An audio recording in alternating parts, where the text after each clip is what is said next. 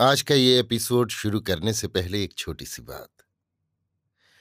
क्या आप भी अपना पॉडकास्ट बनाने की सोच रहे हैं? तो एंकर ट्राई कीजिए। ये पॉडकास्ट बनाने का सबसे आसान तरीका है। नंबर एक, ये फ्री है। नंबर दो, इसमें कई सारे ऐसे टूल्स हैं जो आपको अपने फ़ोन और कंप्यूटर पर रिकॉर्ड और एडिट करने की फैसिलिटी देते हैं। नंबर तीन आप अपने पॉडकास्ट को डिस्ट्रीब्यूट भी कर सकते हैं, जिससे इसे स्पॉटिफाई और दूसरे प्लेटफॉर्म पर सुना जा सके। तो डाउनलोड कीजिए फ्री एंकर ऐप या विज़िट कीजिए एंकर डॉट एफ़ पर अपना पॉडकास्ट स्टार्ट करने के लिए। ये तो थी एक छोटी सी जानकारी, और अब शुरू करते हैं एपिसोड का सिलसिला। तो आज के एपिसोड में लीजिए सुनिए सूर्यकांत त्रिपाठी निराला के लिखे उपन्यास, अलका का भाग नौ, मेरी यानी समीर गोस्वामी की आवाज़ में। तीन चार दिन तक अजित बुधवा की सेवा तथा अपने केंद्र के निश्चय के लिए विजय के साथ ही रहा। शोभा के संबंध में भी उसने बातचीत की और समझा कि उसके लिए विजय के हृदय में स्थान है। यदि वास्तव में उड़ी हुई खबर झूठ है, पर ज़्यादा झुकाव देश सेवा की ही तरफ़ उसका है। शोभा को प्राप्त कर गारहस्थ सुख की लालसा, उसे नहीं, केवल शोभा को सम्मान की दृष्टि से देखने से वो विरत न होगा। विजय की शिक्षा, अध्ययन और चरित्र नवीन यौवन में ही जीवन की जितनी गहराई तक पहुँच चुके थे, अपने संस्कारों से जिस रूप में उसे बदल चुके थे, वहाँ से उसका प्रवर्तन जीवन का ही नष्ट होना था। किसी के इच्छित एक दूसरे रूप में बदलना नहीं। अजित भी स्वभाव के दूसरे परमाणुओं से गठित होने पर भी सहानुभूति में विजय की ही तरह मनुष्य था। इसलिए मित्र से बातचीत कर एक बार और केवल समझ लिया और अपने मुख्य उद्देश्य के साथ गौण का स्वरूप बतला, विजय से विदा होकर उसकी ससुराल की तरफ़ गया। वो और कोई भी समझदार किसानों की वैसी हालत में काम कर किसी भी जगह जड़ जमा सकता है जिसे किसी प्रकार के भी दुख को वीर के पुष्ट, सुदृढ़ भुजों में निर्भय बांधने का हार्दिक उत्साह हो। सुबोध अजित ये खूब जानता था। वर्षा के जल के दबाव से तट और तराइयों को भी छापकर बहने वाली क्षुद्र नदियों की तरह सुराज की प्राप्ति से लगान न देने का कल्पित सुख जनता के दुख हृदय के दोनों कूल प्लावित कर बहने लगा। पड़ोस के प्राय सभी किसान इस प्लावन के सुख प्रवाह में बह चले। बुधवा के दुख में सेवा करने वाले, किसानों के बालकों को केवल भोजन प्राप्त कर पढ़ाने वाले विद्वान स्वामी जी शीघ्रति शीघ्र पड़ोस के गाँवों में भी प्रसिद्ध हो गए। उनके पहुँचने के दूसरे दिन प्रभात से उनके वस्त्रों का रंग और ज्योतिर्मय नेत्र देख जनता नेता कहना छोड़कर स्वामी जी शब्द से अभिहित करने लगी। देखते देखते अनेक गाँवों के साधारण किसान स्वामी जी के अनन्य भक्त हो गए। वे लोग अपने यहाँ भी वैसे ही योजना करने को उत्सुक हुए। विजय ने पाँच छह गाँव में जहाँ से मदर से दूर थे और किसान बालकों को पढ़ने की असुविधा थी, उसी तरीके पर साधारण शिक्षा देने वाला उसी उसी गाँव का मामूली पढ़ा लिखा कलम की नौकरी करने में अयोग्य, गृहों में हताश रहने वाला एक एक युवक नियुक्त कर दिया। बुधुआ बहुत कुछ अच्छा हो गया, पर अभी काम नहीं कर सकता। गाँव में टहल लेता है। पीठ के बरारों पर पड़ी पपड़ियों से मार के निशान साफ़ ज़ाहिर हैं। दोनों हाथों में बाजू बांधने वाली स्त्रियों के स्याह दाग जैसे मार के निशान कई जगह स्पष्ट हैं। बुधुआ ने सुना, आज गाँव में डिप्टी साहब का दौरा है। दौड़ा हुआ बगीचे वाली शाला में स्वामी जी के पास गया। लड़के पढ़ रहे थे। हाफते हुए विजय को डिप्टी साहब के आने की खबर दी। उसकी इच्छा जानकर विजय उसे डिप्टी साहब के पास ले चलने को राज़ी हो गया। सुना, डिप्टी साहब एक पहर दिन रहने से शाम तक इजलास करते हैं। भगवान दीन वाले बाग में, खीमे गड़ चुके हैं। दफ्तर उनके मातहत अफसर, सिपाही और नौकर चाकर आ गए हैं। डिप्टी साहब भी शिकार कर जल्द आने वाले हैं। नाम है सरदार सिंह। गाँव के जमींदार और पटवारी सुबह से ही गाँव आए हुए किराए के टट्टू जैसे दौड़ धूप कर रहे हैं। देखते देखते चरण कुम्हार, पलटू अहीर, छक्कन और घसीटा चमार, लाला, गंगादीन, जगतू वगैरह मिश्र जातियों के कई आदमी स्वामी जी के पास उपस्थित हुए और हाथ जोड़कर साक्षात ईश्वर के सामने जैसे अमित विक्रम इंगित मात्र से शासन चक्र चूर्ण कर, सुख कर सुराज दिलाने वाले ऐन्द्रजालिक नेता स्वामी जी के सामने परम भक्ति भाव से नतमस्तक खड़े हो गए। किसी भी मंद संवाद से स्वामी जी को इनकी मानसिक दशा से प्राप्त दुख के इतना दुख न होता। डिप्टी साहब के शुभागमन में इन्हें कितनी अशुभ की शंका है, इनकी भक्ति की छाप में मुद्रित हृदय के वाक्य कलाप स्वामी जी ने पढ़ लिए। विशेष ज्ञान की प्राप्ति के लिए उन्होंने चरण से प्रश्न पथ पर प्रथम चरण रखा। क्या बात है चरण? स्वामी जी हर साल साहब आते हैं और आब दस्त तक के लिए बासन मुझे भेजने पड़ते हैं। नौकर चाकर जितने हैं, चपरासी तक, लोटे मलने की मेहनत बचाने को मुफ़्त के कमोरे ले लेकर जंगल जाते हैं। गगरी, परछे नांद कमोरे बड़े से छोटे तक एक बासन घर में नहीं रह जाता। महाराज पाँच छह रुपये का धक्का सहता हूँ। चरण भक्तिपूर्वक व्यथा कहकर साश्रु अनिमिष रह गया। डिप्टी साहब को नांद भी देने पड़ते हैं ये सोचकर विजय को हँसी आ गई। सकौतुक पूछा तो नांद क्यों देते हो चरण? डिप्टी साहब को सानी का भी शौक है। महाराज घोड़े जो साथ रहते हैं। विशुद्ध हृदय से चरण ने कहा, तुम्हें दाम नहीं दिया जाता। दाम मिलता होगा तो जिम्मेदार की जेब में रह जाता होगा। चरण ने ताज्जुब से सोचते हुए कहा अच्छा अब के दाम लेकर बासन देना या कह देना नहीं है। फिर पलटू अहीर बढ़ा और चिरकाल के प्रहार से जैसी प्रकृति बन गई थी। उसी अभ्यस्त, न्यस्त मुद्रा से टूटी आवाज़ बोला, महाराज जी, डिप्टी साहब को बीस शेर दूध बिना दाम देना मेरा काम है, और बीस शेर में भी उन्हें क्या होता है? पर मेरे पास इससे ज़्यादा का ठिकाना नहीं, बाकी गाँव से वसूल होता है। छक्कन और घसीटे ने शिकायत की। पहर भर रात रही, तब से बीघे भर की घास छीलकर छोलदारियों की जगह बनाई। अब मालिक कहते हैं, लकड़ी चीर दे। ताम कुछ नहीं मिलता। औरों ने भी बेगार की शिकायत की। क्रोध से विजय का चेहरा लाल पड़ गया। पर उसने नहीं सोचा कि ये सब गाँवों में पैतृक अधिकारों की तरह अशक्तों पर शक्ति वालों के सनातन अधिकार में दाखिल है। सदर्प उसने कहा, क्यों तुम लोग ऐसा करते हो? आपस के झगड़े में एक भाई की खोपड़ी में लठ मारकर फांसी में लटक जाते हो और इस अन्याय के सुधार के लिए जान पर नहीं खेल सकते। साहब तनख्वाह और दौरे के लिए राय खर्च नहीं पाते। फिर तुम्हें देने से क्यों इनकार करते हैं?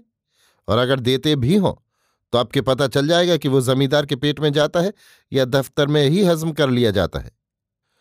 लोगों को जैसे आत्मा के भीतर बल प्राप्त हुआ हो, उनका मानसिक शरीर शक्ति के प्रवाह से धुएँ के गुब्बारे की तरह फूलकर, हर सिकड़न को भरकर, जैसे यौवन में भी न प्राप्त किया हुआ पूर्ण हो गया।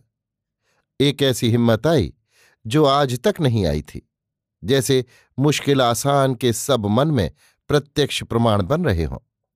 जब तक डरोगे, विजय ने कहा, डर पीछा नहीं छोड़ सकता। वही मुद्दतों से भरी हुई तुम्हारे अंदर स्वभाव की कमज़ोरी है। अगर पढ़ लिख नहीं सके, और पढ़ लिख कर भी लोग कभी ज़्यादा गिर जाते हैं, जब बुद्धि को बुरे स्वार्थों की तरफ़ फेरते हैं। खैर तो भी तुम अपने स्वभाव को ऊँचा उठाने की कोशिश कर सकते हो। जब देखो, किसी काम के लिए दिल नहीं तैयार तब ज़रूर ज़रूर उसे करने से इनकार कर दो। अरे, मौत तो चारपाई पर भी होगी। फिर खुद क्यों नहीं उसका सामना करना सीखते? अच्छा जाओ, लड़कों की पढ़ाई रुक रही है। सब लोग चल दिए। चलते समय प्रणाम करना भूल गए। इतनी शक्ति भर गई थी भीतर। संस्कारों से बना बनाया हुआ वो शरीर ही उन्हें भूल गया था। उस वक्त वे शक्ति शरीर वाले बन रहे थे। बड़े जोश से लौटे हुए घर जा रहे थे कि लाख मांगने पर भी बिना दाम बासन न दूँगा। बेगार हरगिज नहीं कर सकता। मैं नौकर हूँ। सौ कदम जाने पर छक्कन को अपने स्वरूप का ज्ञान हुआ। एक दफ़ा पुलिस की बेगार का बुलावा आया था। वो घर से नहीं निकला। औरत ने कहा, वो नहीं है। तब पुलिस के सिपाही घर में घुसकर मारते मारते उसे बाहर ले आए थे और बेगार कराई थी। बोझ लेकर उसे थाने तक जाना पड़ा था। अगर उसे बेगार न करनी होती तो चमार के बदले वो जमींदार होकर न पैदा होता। जब वो ब्राह्मण ठाकुर नहीं, तब ईश्वर ने ही उसे बेगार खटने वाला चमार बनाकर भेजा है। करनी का फल तो सभी को भोगना पड़ता है। जिस तरीके से विचार करने का उसे अभ्यास बाप दादों से मिला हुआ संस्कार था, उसकी उधेड़ बुन में पहले ही की तरह जाल बुनकर अपने को उसने फांस लिया और बड़ी देर से गायब रहने पर डरा। जमींदार उसे खोजते होंगे। ये कोई मामूली थाने के सिपाही नहीं, डिप्टी साहब हैं, जो इजलास में बैठकर फैसला करते हैं। हाँ को ना और ना को हाँ करने का जिन्हें पूरा अख्तियार है, उसे सजा कर दें तो बाल बच्चे भूखों मर जाएँ। सोचकर डर कर उसने कहा, चरण काका तो फिर क्या कहते हो? जो दशा राह चलते हुए छक्कन की थी, वही चरण काका तथा और सबकी थी। चरण ने कहा, स्वामी जी ने तो जबान भर हिला दी। यहाँ तो बासन न गए तो पीठ का चरसा न रह जाएगा। तो स्वामी जी किसी के साथ बाँस न बजावेंगे। लखुआ ठीक कहता था। मधुआ ने कहा, जिनके पास तोप और बंदूक है, वे जबान से नहीं मान सकते। तो तुम दोगे बासन? छक्कन ने पूछा। बासन देता हूँ तो स्वामी जी का मान नहीं रहता। नहीं देता तो मार खाता हूँ। कहो, सजा बोल दे डिप्टी साहब, तब चाक स्वामी जी न चलावेंगे। लड़के मर जाएँगे भूखों। इधर ठोकर भी पाँच छह रुपए की पड़ती है। चरण ने द्विविधा करते हुए कहा, भाई, हम तो जाएँगे। मधुआ ने कहा, एक दिन की मजूरी ना सही। भाई, सुनो, पलटू पलट नहीं सकता। पूरब की सूरज चाहे पछाह में उबे। पलटू ने कहा, साले अहीर का मूसर कल से ढोर निकालना मुश्किल हो जाएगा। बड़ी वीरता बघारता है। दरवाजे के खूंटे उखड़वा डालेगा जमींदार। है तेरे बिस्सा भर कहीं ज़मीन? जहाँ ढोर खड़ा करे।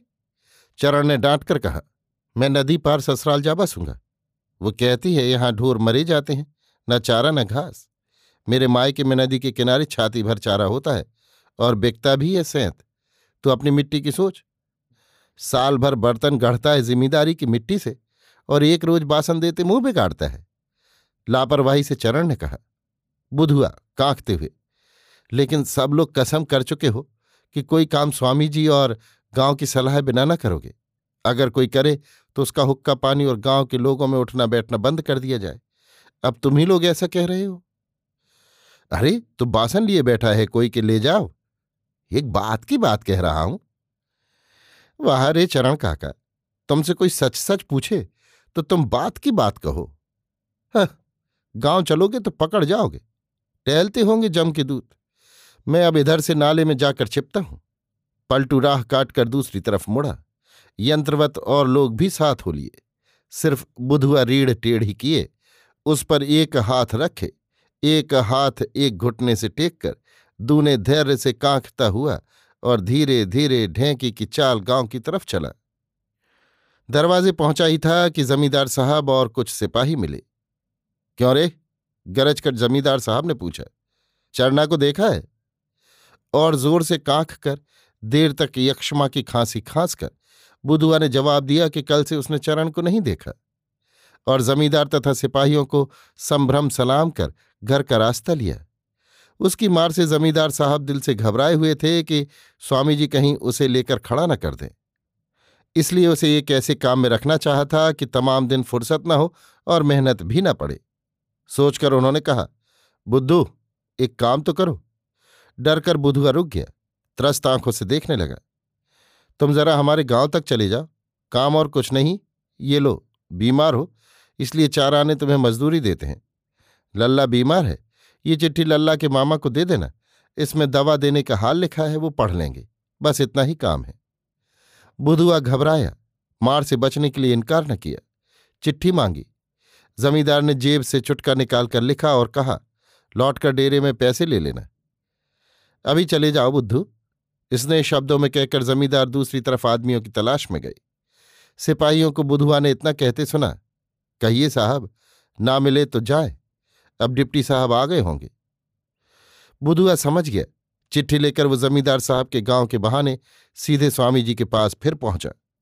बुधुआ वगैरह के आने के बाद कुछ लोग और वहाँ नहाने के लिए गए थे और दूध घी की चर्चा की थी कि मुफ़्त की गुनहगारी पड़ती है।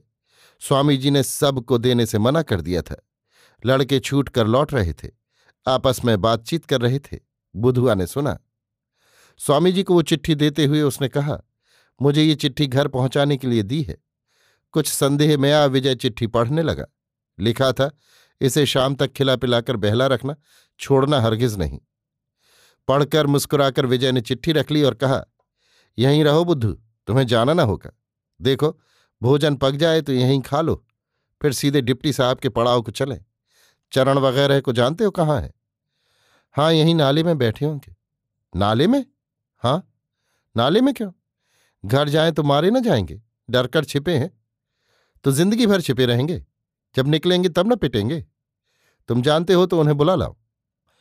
बुधुआ नाली की तरफ़ चला। विजय स्नान कर भोजन पकाने लगा। चौका बर्तन गाँव का कहार कर जाता है। नाले में बैठे हुए लोग उचक उचक कर देखते थे कि कोई आता तो नहीं। बुधुआ को देखकर चरण उठकर खड़ा हो गया। आँखों में शंका भरी हुई। सोच रहा था, घर में तो नहीं घुस गए। पास जा बुधुआ ने कहा, स्वामी जी सबको बुलाते हैं। जिमीदार ने हमें अपने घर भेजा था। स्वामी जी ने रोक लिया। अब देख, आज क्या गुल खिलता है। एक एक छक्कन पलटू मधुआ वगैरह नाले से निकले और बुधुआ के साथ स्वामी जी के पास चले।